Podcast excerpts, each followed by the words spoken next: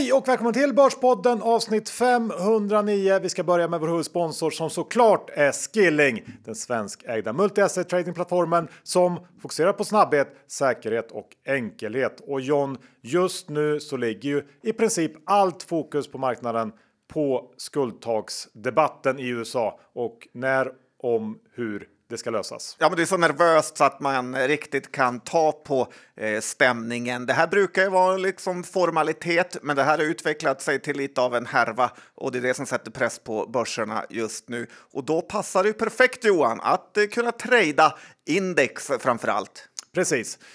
Skilling har ett brett utbud av olika aktieindex att trada. Man kan gå både lång och kort. Det är precis lika enkelt och vi såg ju igår vad som hände när eh, det inte löste sig och det drog ut på tiden, då började de stora aktieindexen i USA trenda neråt och stängde svagt. Så att det här är någonting man verkligen kan agera på snabbt och enkelt. Och då passar det bra eftersom Skilling alltid är öppet. Exakt, så se till att ha ett Skilling-konto redo. Det är enkelt, BankID är det enda som krävs. Man laddar ner appen eller gå in på skilling.com så kommer man enkelt igång. Men kom ihåg att 75 av retailkunder förlorar pengar när de handlar CFD så skilling.com för en fullständig ansvarsfri skrivning. Och med det så säger vi ett stort tack till Skilling. Så John, nu kör vi!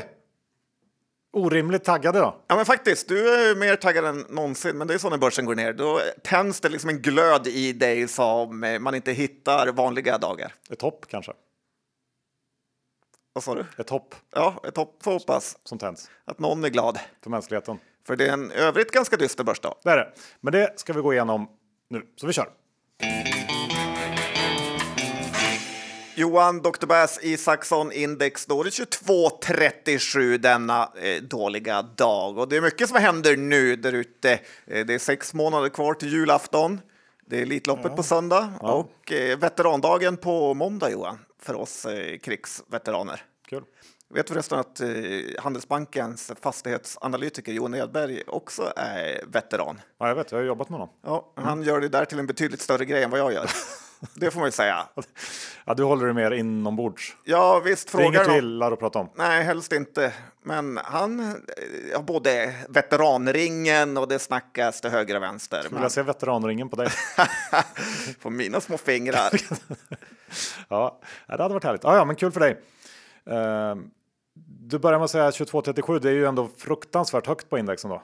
Ja, men vi var ju i 22,80 väldigt nyligen. Så... Ja, det är ännu högre. Ja, det är det. På något sätt så känns det lite som att sommarbörsen redan är här med allt vad det innebär. Trots att idag är det lite mer action, men sista veckan har det känts så. The summer is coming. Ja, lite så här småsömnigt, nyhetsfattigt.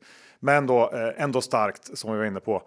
Eh, vi ligger kvar på höga nivåer och på något sätt så tycker jag det, det verkar ju vara ganska bra tryck ute eh, i ekonomin på riktigt också på många håll och kanter. Jag tror att närmsta halvåret kommer att bli en kamp mellan då trycket från högre räntor och inflation och allt vad det är och folkets sug att ändå konsumera och uppleva. Eh, och jag har fortfarande fruktansvärt svårt att förstå att inte fler branscher redan har det betydligt tuffare än vad de har. Ska det liksom bara bli hemmafixarna och bostadsbyggarna som får en lågkonjunktur den här gången? Jag får inte ihop det och jag tror faktiskt inte på det. Nej, du är ju eh, den person i Sverige som säger alla håll och kanter mest av alla är ju en eh, grej. Men jag håller med att det känns eh, lite läskigt ändå att inte någon annan eh, bransch har liksom blivit drabbad. Lite intressant var det i den här eh, artikeln om att eh, kopparpriset har fallit ordentligt sista tiden. Eh, men att bolagen som håller på med koppar inte har fallit. Lite läskigt. Ja, och hela verkstadssektorn liksom, sektorn kan man säga brukar väl gå hyfsat hand i hand med kopparpriset. Kanske. Ja. Doktor Koppar. Doktor Koppar, ja, som visar hur världen mår. En av dina kollegor. Den mår inte så bra, världen. Gör den inte? Baserat på kopparpriset. Nej. Nej. Ja, eh, någonting som eh, hände i veckan, vet du vad det var? Ja, det vet du kanske, men inte just vad jag tänker på. Ge mig en ledtråd. Altafox. Ja, Ja, men den här amerikanska fonden som ju dykt upp som storägare i diverse svenska småbolag eh, gick i veckan ut med ett öppet brev till ledningen och styrelsen i EG7, det här dataspelsbolaget, med önskemål då om att man ska påbörja en eh, strategisk utvärdering som ju är så populärt nu och gärna sälja hela bolaget. Och det här sättet att agera följer ju den mall Eh, som då blivit allt mer populär den sista tiden. Vi har sett i Catena Media, vi har sett i Kindred och nu EG7 och i EG7s fall så kom det direkt ett svar från styrelsen som man nog får säga dämpade den här budfestkänslan lite grann. Det var mycket snack om fokus på aktieägarvärde, men också långsiktig tillväxt. Men det jag funderar på, det är om det verkligen är världens bästa strategi att basunera ut att man gärna vill bli uppköpt. Som köpare blir man kanske inte supersugen och framförallt så garanterar du nästan att om man får några bud så kommer de vara låga eftersom det här uppenbarligen är en säljare som är lite halvdesperat i alla fall. Härvan i Catena Media visar ju tydligt problematiken med att göra på det här sättet och generellt sett så får man också säga att det är en ganska enkel strategi att man köper en post aktier, går ut och säger att bolaget ska säljas och sen hoppas på att någon nappar eller att kursen sticker iväg. Jag är inte jätteimponerad. Nej, och det är förmodligen betydligt krångligare och svårare än så än att bara eh, sälja ett bolag sådär, utan det är mycket DD due diligence som ska göras innan man bara kan eh, ja, men kränga iväg ett bolag. Så jag håller med, konstig eh, strategi. Och lite känner jag också att eh, det är som att de utländska aktörerna pissar lite på Stockholmsbörsen. Det är Alta Fox som håller på med det här och så har vi Wiseroy som är inne och blankar och härjar runt i eh, andra bolag. Så att lite så här kalanka börs är vi på väg att bli. Ja, men eh, kanske rättvist också. Ja, det är det ju. Ja. Tyvärr. Ja. Uh, och du har varit på Irland av alla ställen. Irland har jag varit på Johan under lång... Inte, brukar du inte säga att du egentligen är född på Irland? Nej, Nordirland. Nordirland, okej. Okay. Uppvuxen i Sydafrika. Ja. Eh, en liten fantasivärld ja. som en man i min ålder kanske inte ska ha. Vad gjorde du i Sydafrika då? I fantasin? Det var jag och Elon Musk var kompisar okay. där. Så. Men i den riktiga världen så har du i alla fall varit på Irland i några dagar? Ja, och Irland är ett sånt här land som jag varit i några gånger, men också ett av länderna som jag aldrig riktigt är sugen på att åka tillbaka till eller eh, vilja köpa någon bostad i. Annars brukar jag alltid vilja köpa något när jag är i ett land. Jag blir liksom exalterad. Men det Ändå blir aldrig. Du tillbaka nu? Ja, konstigt. Eh, men det var billigast flyg dit. Ja. Eh, men några snabba lyssningar därifrån är ju att eh, turismen i Sverige är ju på enormt låg nivå jämfört med nästan alla andra länder. Jag skulle tippa på att en stad som Dublin har typ 5 till 10 gånger fler turister än Stockholm. Så här finns det en enorm potential. Men om vi ska bli något land som någon vill besöka så måste vi börja med att styra upp Arlanda. Är det en av Europas minst fungerande flygplatser, Johan? Du som ändå flyger en del. Ja, det skulle jag säga. Ja, men så här, SAS försenade båda vägarna och toaletterna på Arlanda, framför allt de vid bagagebanden, är så ofräscha och stinker så mycket piss att det känns som att Maratons bajamajor är ju fräschare. Eh, och sen, det kan Johan inte ta en timme att få sitt bagage. Nej, eh, och du har ju jobbat som bagagelastare där. Det har jag gjort. Ja. Då tog det inte så här lång tid. Som du är en del av den här traditionen av uselhet. Ja, den arbetsmoralen var inte det högsta. En av strategierna var ju att sjuka sig, som de sa. Att eh, då och då så sjukanmälde man sig för att man inte orkar jobba. Ja, men jag, det har jag faktiskt tänkt på. Det är nog min största invändning mot Arlanda. Den här långa tiden att få ut bagaget. Ja, men många andra flygplatser så har du nästan bagaget som är på bandet innan du har kommit ut. Verkligen. Medan på Arlanda får man på riktigt stå en timme och vänta och det är oacceptabelt genomuselt. Eh, och sen liten så take på hyrbilar med kanske ett litet resetips med att man hatar hyrbilsföretag. Eh, för dels hur långsamt det alltid går att få sin bil när man ska acceptera eh, en miljon eh, olika villkor. Men också den här enormt tröttsamma merförsäljningen som de hela tiden håller på med. Eh, med försäkringar och uppgraderingar. Men den vanligaste grejen är ju att man har hyrt en bil så är det ju manuell eh, växellåda default och då frågar de alltid om man vill uppgradera för enkelhetens skull eh, till en automat och då ska man alltid säga nej, för det finns ju typ inga nya bilar med manuell växellåda längre, så då blir man ändå... Jodå, det har hyrbolagsföretagen liksom, skakat fram. De måste ju vara de största köparna av manuella, manuellt växlade bilar i hela världen. Ja. Bara för att kunna liksom... Det är helt orimlig prisskillnad på det. Ja, Ja, men här i alla fall då så är det väldigt, jag tycker att det är väldigt ofta man blir uppgraderad till en automat eh, ändå. Ett litet Günther-tips eh, sådär. Ja. Och sen slutligen Toyota Johan, de ligger på efterkälken med sina bilar. Deras instrumentbräda ser ut som en sån Blackberry-telefon. Jag, jag brukar hyra Toyota ganska ofta i Spanien. Jag gillar dem. Okej, okay. vilken Eller, modell då? Någon sån här... Det, Yaris? Nej, men någon hybrid. Vad heter de? Toyota... HR? Nej, liksom lite eh, kombi-variant, hybrid. Ja, de drar otroligt lite bensin får man säga. Ja, jag gillar dem. Ja, okay. Konstigt. Det är kvalitet, japansk kvalitet. Mm, jag tror att de har gjort sitt. Och lite så här first level grejer måste jag säga på din hyrbilsgrej där. jag som är lite mer erfaren hyrbilshyrare. Jag tror inte du är mer erfaren. Eh, har lite Du har hyrt på ett ställe. tips Du har hyrt på ett ställe hela ditt liv. där man liksom Jag slipper allt sånt där. All inclusive. Men visst, alla gör som de vill. Viktor Henriksson har väl kört ner sin bil till Spanien. Han är rutinerad om dem. Det borde du också göra. Ja, det borde man faktiskt. Du, vi går vidare från Irland, för det var inte jätteintressant ändå måste jag säga, det du hade att komma med. Nej, tack. Bra, bra tryck ändå, är din kontenta. Det är bra tryck. Ja. Kul! Du, eh, det, någonting mycket mer intressant som har hänt i veckan, det är ju det som i Kindred. Ja, det är väldigt intressant. Där har det stormat. VDn, eh, CFOn och ett gäng andra toppchefer har lämnat bolaget och eh, i fredags så gjorde ju Johan Wendel på DI en riktigt intressant intervju med Anders Ström där det dök upp eh, en hel del informationsguldklimpar. Jag måste ändå säga att det var en härlig, härlig intervju. Det är inte de här klyschorna som man nästan alltid hör från andra eh, finanspersoner, utan eh, Anders Ström talade verkligen ut. Där. Han talade ut, ja. ja. Så härligt. Höll inte igen. Nej, men jag tycker att fler borde eh, följa hans Men exempel verkligen. och inte vara så rädda. Verkligen. Men den här intervjun gav lite bakgrund till vad som har hänt både för tycker jag Kindred och Kambiägare och den här berättelsen om hur Ström blivit rundad av ledningen och i viss mån styrelsen när det gäller Kindreds beslut om eget sportboksbygge tycker jag är anmärkningsvärd. Ehm, och eh, det verkar ju ha skurit sig ehm, ganska eh, rejält ändå mellan Ström och Tjärnström. Och sen får man ha med sig att vi bara hör ena sidan av myntet i den här intervjun. Men det ser ut som att ledningen valde att gå helt sin egen väg i flera eh, rätt stora frågor och att en svag styrelse låtit det hända. Eh, sen kan man ju tycka att Kindreds aktie har presterat hyggligt här sista åren. Eh, I och för sig påeldad av uppköpsrykten, men Kindred rent operativt har ju kommit med den ena besvikelsen efter den andra och ur den synvinkeln så tror jag att det är helt rätt för bolaget att Tjärnström nu lämnar vd-posten.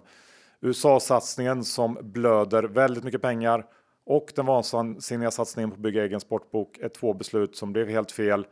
Dessutom så har man ju problem på en del eh, marknader i Europa också så att eh, i Kindreds fall finns det som eh, vi varit inne på tidigare också stora amerikanska fonder på ägarlistan som trycker på för en försäljning av bolaget och gissar att man eh, gärna vill få upp vinsten eh, inför en försäljning där. Och ett enkelt sätt att göra det på skulle ju vara att strypa förlusterna i USA eh, och lägga ner den egna sportsbokssatsningen eller i alla fall stanna vid någon slags light variant och köpa resten av Kambi, vilket antagligen är precis det som kommer hända nu, tror jag i alla fall. Eh, sen är man ju inte heller missnöjd som Kambi-ägare att Ström nu verkligen steppa upp i den här intervjun och visa en otrolig conviction. Eh, Kambi var en 1200 kronors aktie och att sälja Kambi nu skulle enligt Ström då vara som att sälja hästen som kommer vinna Elitloppet tre veckor innan Elitloppet. Och det vill man ju inte göra. Nej, och nu är det bara några dagar innan Elitloppet. Jag tror inte han menar riktigt så. ja, men det var en härlig intervju. Ja, men det var det verkligen. Eh, Mer sånt av svenskt eh, näringsliv. Eh, Tycker ändå man inte ska ge Tjärnström för mycket skit. Det är alltid det är en svår, otroligt svår bransch med Tycker jag ändå regleringar. man kan göra faktiskt. Det, ja, okej. ja, men jag tycker ändå han har drivit på det här bolaget bra. Det är en av de liksom, största spelbolagen i Europa. Så det är alltid lite problem. Det är det ju, men eh, de här stora besluten tycker jag ändå att man kan lasta honom för. Lite undrar också den här satsningen på USA. Det är ju lite av en tillväxtsatsning. Om man bara stryper den så är det ju möjligt att man får liksom lägre eh, ja, men ska man säga, tillväxt, eh, framtidshopp, eh, värdering. Det känns inte som att det är så mycket sån värdering i Kindred som det ser ut nu. Okej. Men vad vet jag. Och, ja. Du kan Visst, verkligen allt idag Johan. ja, men det finns olika eh, sätt att se på det, men jag tror eh, att man ska dra ner den till ett minimum i alla fall. Det får Ja. inte kosta liksom 50 miljoner i kvartalet eller är. Nej. Eh, och hur ska då Avanza göra med sina Avanza Buy-satsningar? Alltså de här fonderna. Ska det strypas eller ska man satsa vidare? Jag tror nog inte man ska satsa vidare riktigt här Johan. Frågan är inte om just den här Avanza Buy är 2023 års eh, stora förlorare. Eh, Det är ju något patetiskt med, med just att döpa, döpa dem till Buy, alltså olika personer som underlevererar. Lite career-ender eh, grejer där. Eh, PR-maskineriet. Tyckte de var genialiska Johan? Hade det kunnat komma ut en Avanza Buy-börspodden? Ja, men den hade ju nog kanske presterat eh, betydligt bättre än vad de här har gjort, för de har ju floppat allihopa. Eh, jag vet inte om du följer dem, men Avanza småbolag by Skoglund är ju inte direkt något man eh, springer benen efter sig. Securitas är konstigt nog hans största innehav i den här småbolagsfonden så att han kanske ska döpa om sin fond till Avanza by surdegar. Eh, men sen har vi ju superduper fiaskot Avanza by Norhammar deras fastighetsfond som bara har 175 miljoner i förvaltat eh, kapital. Eh, en rolig grej är att de äger bland annat Brinnova Fastigheter för en halv procent av kapitalet och det är alltså då 900 000 kronor. Eh, det är inte riktigt det här man vill betala förvaltningsavgift för direkt.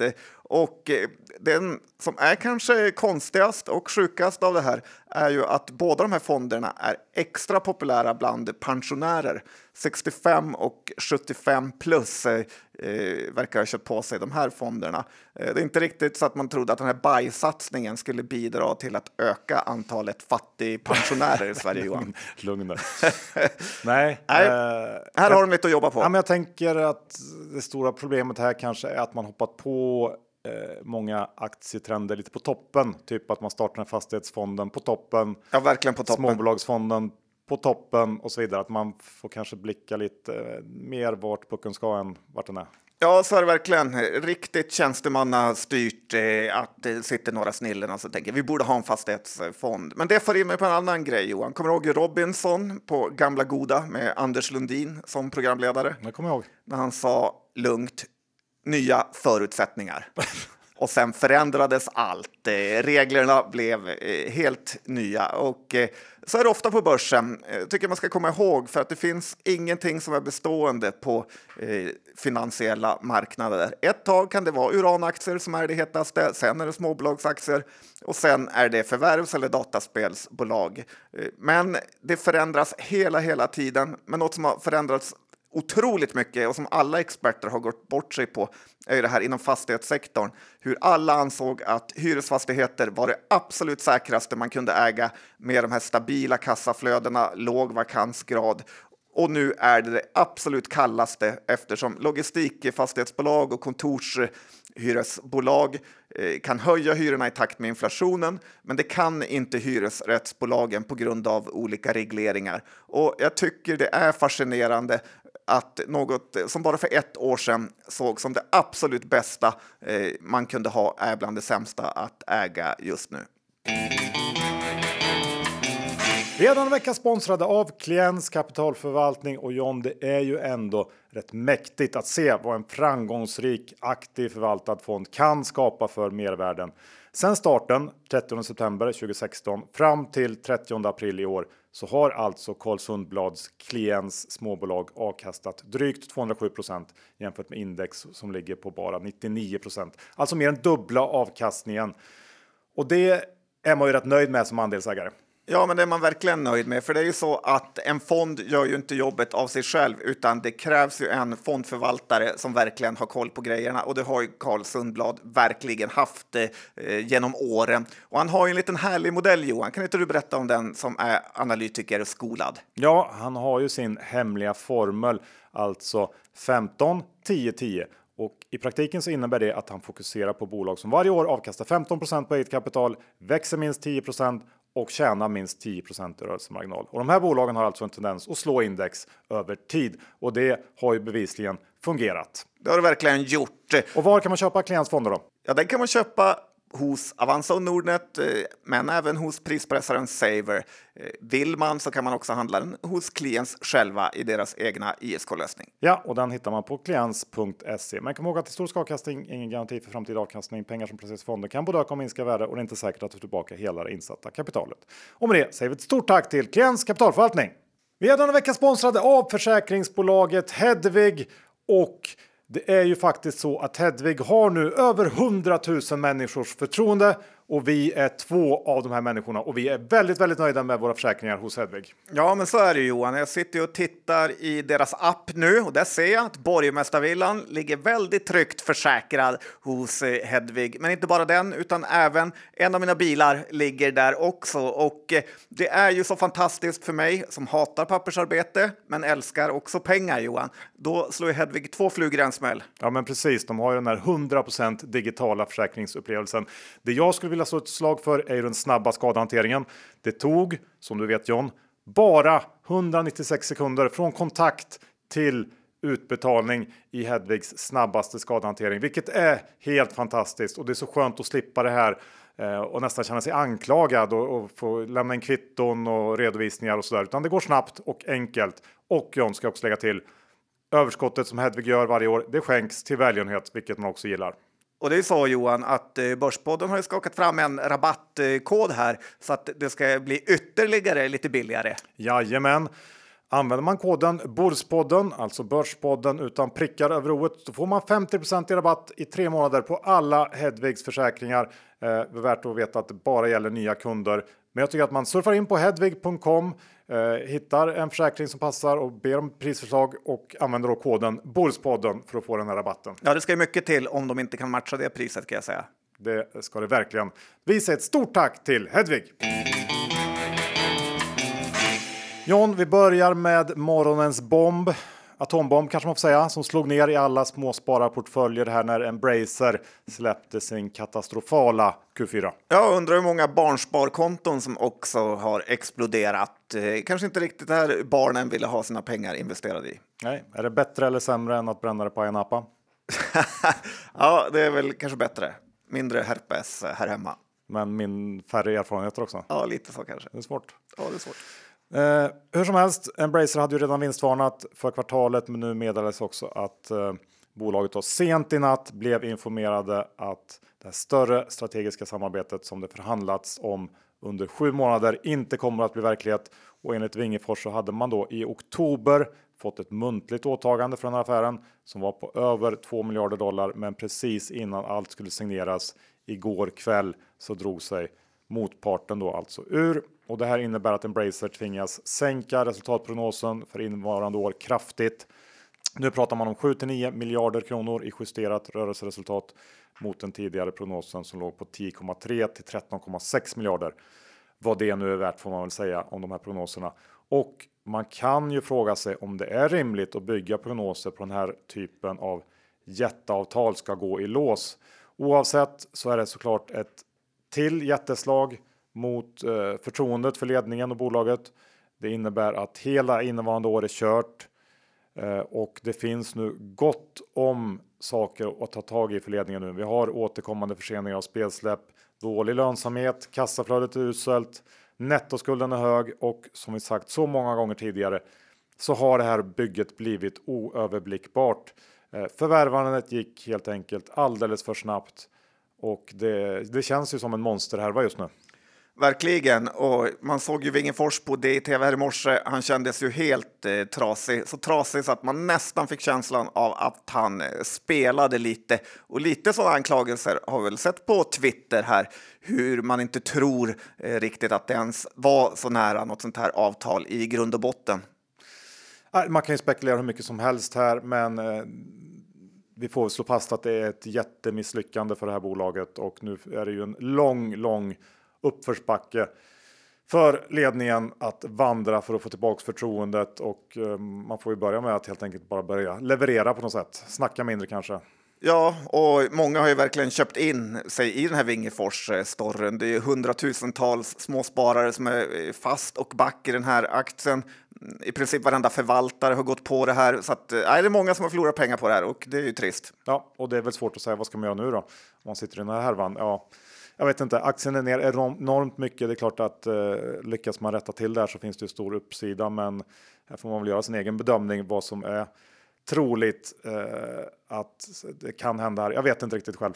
Nej, hur mycket aktien ner just nu? Det är väl kring, eh, kan kolla här. Runt 40 procent kanske. Ja, 40 procent ner. Det är inte roligt. Det är biotech-läge i princip. Ja, och det är väl i sig kanske sett till liksom prognosförändringar och sånt där en överreaktion. Men det säger ju någonting om vilken smäll det här är mot eh, just förtroendet och vad folk tror om, om liksom framtiden och de prognoser som man har lagt framåt i tiden.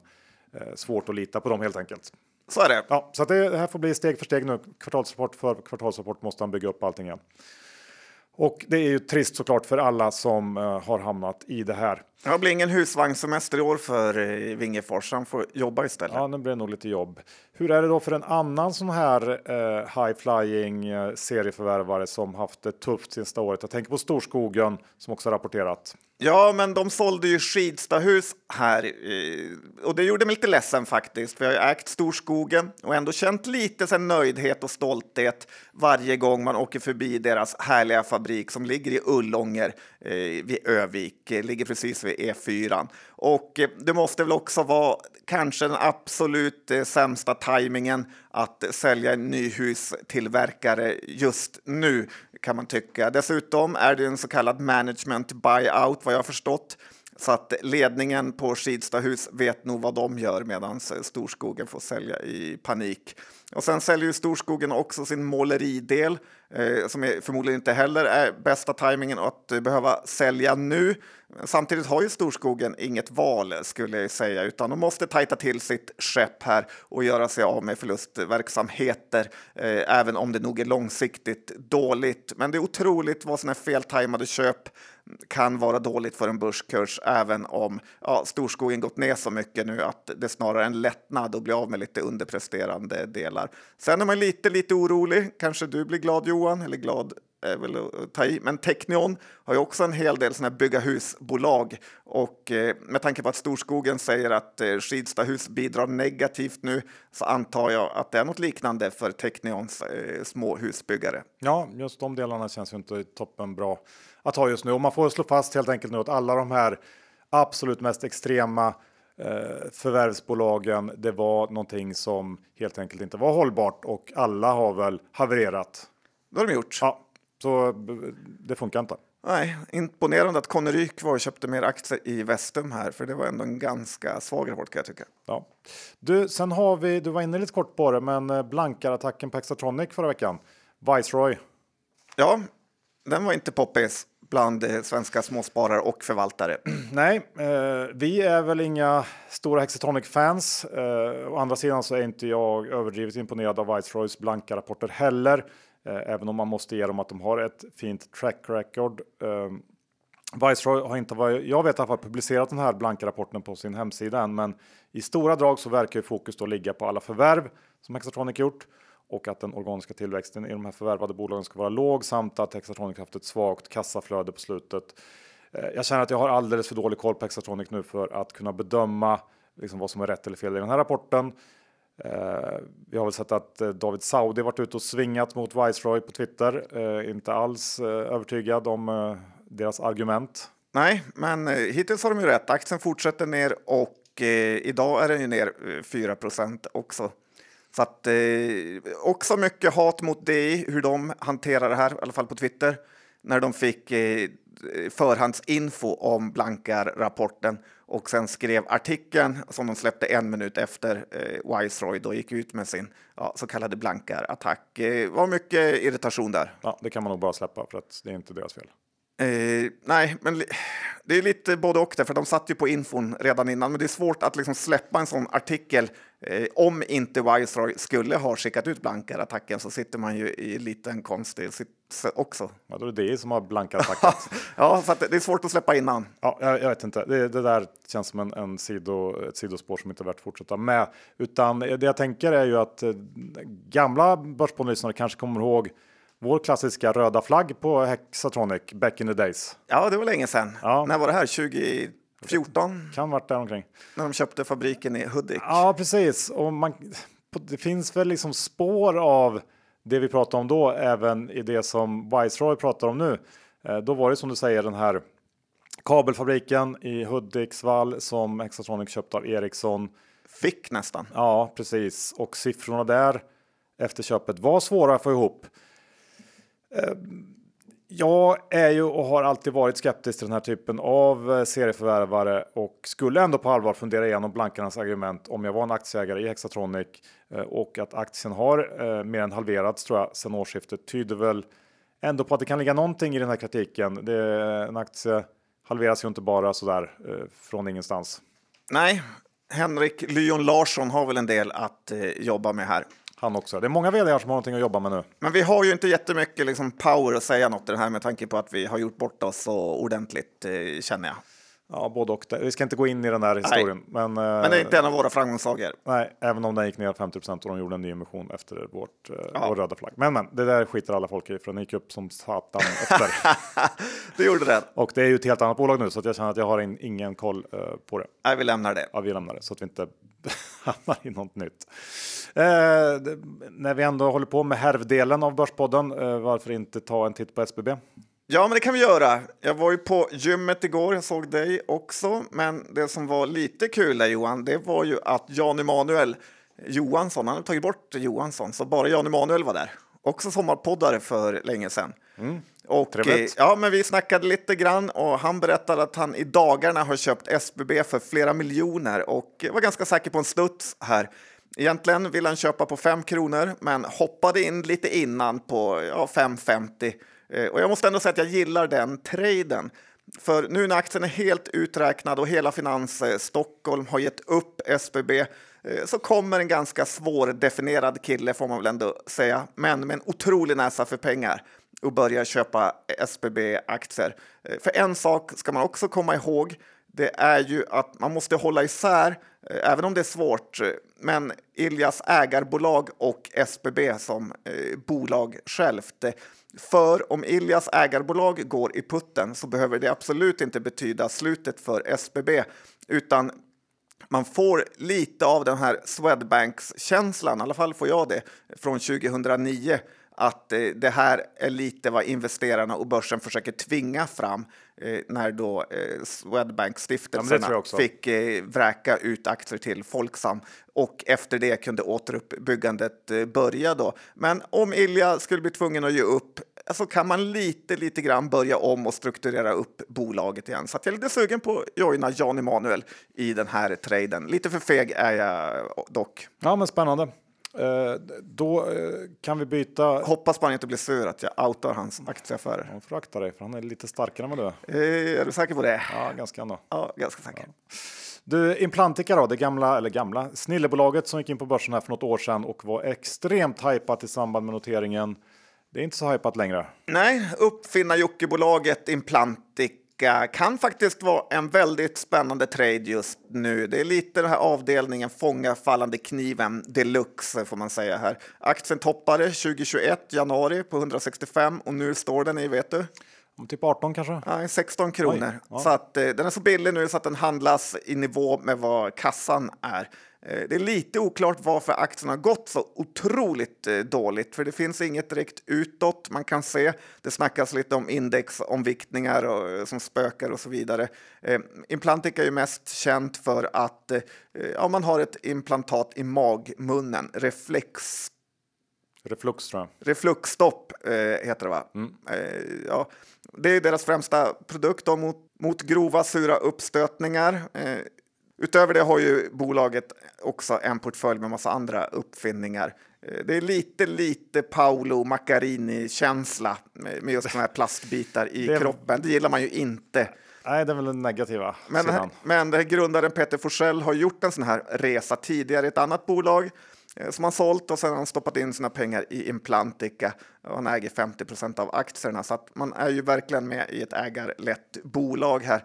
Eh, man har börjat sälja i Europa och eh, ska framöver också börja sälja i USA är det tänkt. 300 000 euro omsatte man i första kvartalet här.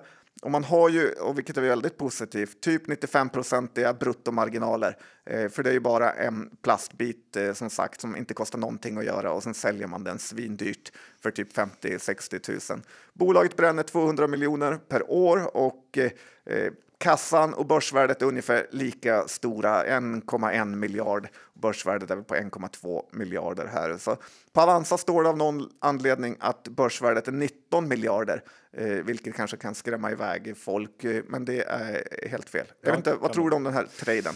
Nej, men jag tror nog att förklaringen ligger i att eh, tidpunkten för break-even är ju väldigt långt fram i tiden. Jag, jag för mig att de pratat om typ 3, 4, 5 år bort. Eh, det är precis den typen av bolag man inte vill äga just nu. Så där har du en förklaring. Det finns inga köpare och samtidigt så verkar det finnas en del stora säljare i form av ett par fonder kanske som väljer att sälja av sitt innehav och då blir det så här.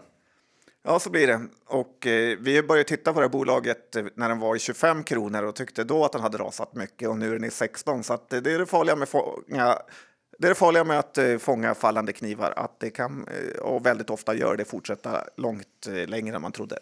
Så är det. Och John, hur är marknaden för lajvare nu för tiden? Har du någon känsla? BTS. Eh, Exakt. Ja, den är ganska dålig om man tittar på deras senaste rapport. Ja, precis. Och det var den jag tänkte prata lite om nu. Kul! Mm. Var länge sedan vi nämnde dem. Ja, och det här är ju då en aktie som i princip gick på vatten fram till för ungefär ett år sedan. Den toppar ur strax ovanför 400 kronor, handlas nu kring 250 så att den har ju ändå gått ner en del. BTS släppte sin Q1 för en dryg vecka sedan och det visar sig ju då att det faktiskt blivit eh, tuffare att sälja olika då affärssimuleringar och kurser. Och det är klart att det här är en väldigt enkel kostnad att dra in på för kunderna i lite sämre tider, så det kommer kanske inte som en total chock att eh, BTS nu möter en mer utmanande marknad och anledningen till inbromsningen är faktiskt den nordamerikanska marknaden. Där minskade intäkterna med 6 Eh, eftersom främst då techbolag har dragit i bromsen och dessutom så har BTS inte lyckats kompensera för alla kostnadsökningar med prishöjningar och det fick till följd att rörelseresultatet föll med 20% här under Q1. Eh, för att vända på den här utvecklingen så har BTS dragit igång eh, kostnadsbesparingsprogram och upprepar faktiskt trots den här svaga Q1 prognosen för helåret om ett bättre resultat än under föregående år, men la till att prognosen är mer osäker än normalt. Man behöver ju inte vara jättenegativt lagd för att se framför sig hur den här nordamerikanska svagheten sprider sig till resten av verksamheten och det krävs nog ett väldigt optimistiskt konjunkturscenario för att BTS egna prognos ska slå in eh, på helåret. Och ett problem för den här aktien, eh, som för så många andra, det är att den också handlades upp till alldeles för höga höjder under 2021 22.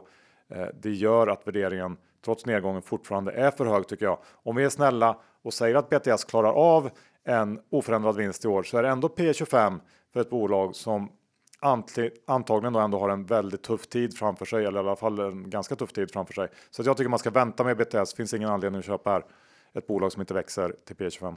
Nej, vi har väl alltid ogillat det här bolaget lite grann. Kanske vi gillade när det var jättebilligt eh, i början. Ja, men ungefär så. Och de har väl lite ridit också på den här vågen av att, eh, alltså Zoom-vågen kan man säga, att de körde utbildningar via nätet som var väldigt billiga som de lyckades tjäna massa pengar på. Eh, och sen om det inte kommer fortsätta växa så blir det dyrt istället. precis. Vi går över till Norva 24. Ja, mycket negativitet idag Johan. Jag förstår att du var så superstoked i början. Det här norska slamsugarbolaget eh, rapporterade ju sent som är ett klassiskt tecken på att man är ett dåligt bolag. Eh, marknaden blev lite lurad av den här aktien kan jag tycka, för eh, aktien gick upp 10% i början men stängde sen bara 3% upp och det efter att Norva har gått väldigt dåligt. Visst, rapporten visade på lite tillväxt, eh, dock mest förvärvad. Eh, men istället har skuldsättningen ökat, räntekostnaderna har ökat och när allt ska summeras på den berömda sista raden så återstår bara 16 öre i vinst eh, per aktie. Ledningen ska ju sluta i Norva med, vilket är ju lite läskigt i ett norskt skuldsatt bolag som dessutom har ganska mycket avskrivningar för alla deras dyra grejer. Och eh, sen är Norva också ett sådant bolag som är beroende av kommunala upphandlingar, vilket man inte heller gillar. Oh, jag får lite sådana här flashbacks nu. Ja, till din Ren konkursbolag Ren och Norden. Ja. Norge ja. vet hur de ska eh, lura svenska. Och det finns ju ett väldigt färskt exempel med de här Neltel, eller vad heter de, Netel, ja. Ja, som ju åkte på det på dåligt skrivna avtal som de inte ja, som de gjorde stora förluster på. Jag får ringa den här lunniga danska analytikern som ringer och skyller sina, ja, sina egna fel på andra. Eh, men, men. Det hakade upp mig på lite i Norvas rapport var ju att de hade en post med finansiella intäkter på 15 miljoner som var någon typ av blandning av valutavinst och räntevinst, eh, vad det nu är, eh, som såklart då inte är långsiktigt. Och det gör ju att rapporten egentligen är mycket sämre än vad den ser ut. Jag skulle aldrig köpa aktier i det här bolaget och jag tyckte även rapporten förstärkte den känslan. Ja, bra, då vet vi det. Uh, ska vi ta en titt John på Viva Wine Group? Vi gillar ju vin och vi gillar att dricka vin. Båda ja. är det check på, dubbelcheck. Och, Rundcheck. eh, Kommer du ihåg när man spelade poker? Alla checka, rundcheck, ingen vågar satsa. nej, är det lite så nu? På börsen? Ja. Ja, det är rundcheck. Men eh, jag vet inte om du kommer ihåg att jag, jag gick igenom det här lite grann i samband med noteringen årsskiftet 2021-22. Jag var positiv, du var negativ. Vem hade rätt? Du hade rätt får man säga. Tack. Inte superrätten då. Den noterades på 49, handlas på 39 nu, så det är ju det är dåligt, men det är ju inte katastrof. Nej, det är det inte. Men det är inte. Men jag hade ändå rätt. Ja, det hade du. Och de släppte då sin Q1 förra veckan. Lönsamheten gick ju tyvärr åt fel håll. Eh, resultatet ner med nästan 30% och även om bolaget då tar marknadsandelar på den marknaden man är på här i Norden så sker det på bekostnad av lönsamheten och vdn skriver specifikt om hur den svaga svenska valutan pressar marginalen och att man eh, då valt att inte priskompensera fullt ut för att ta marknadsandelar istället och att man hoppas på att Riksbankens ansträngningar så småningom ska få bukt med den svaga valutan. Och tittar man på historiken när det gäller Riksbanken och kronan så känns ju det som en ganska riskfylld väg att gå. Eh, att hoppas på Thedéen och hans mannar. Eh, å andra sidan så är ju eh, den här aktien ganska billig nu.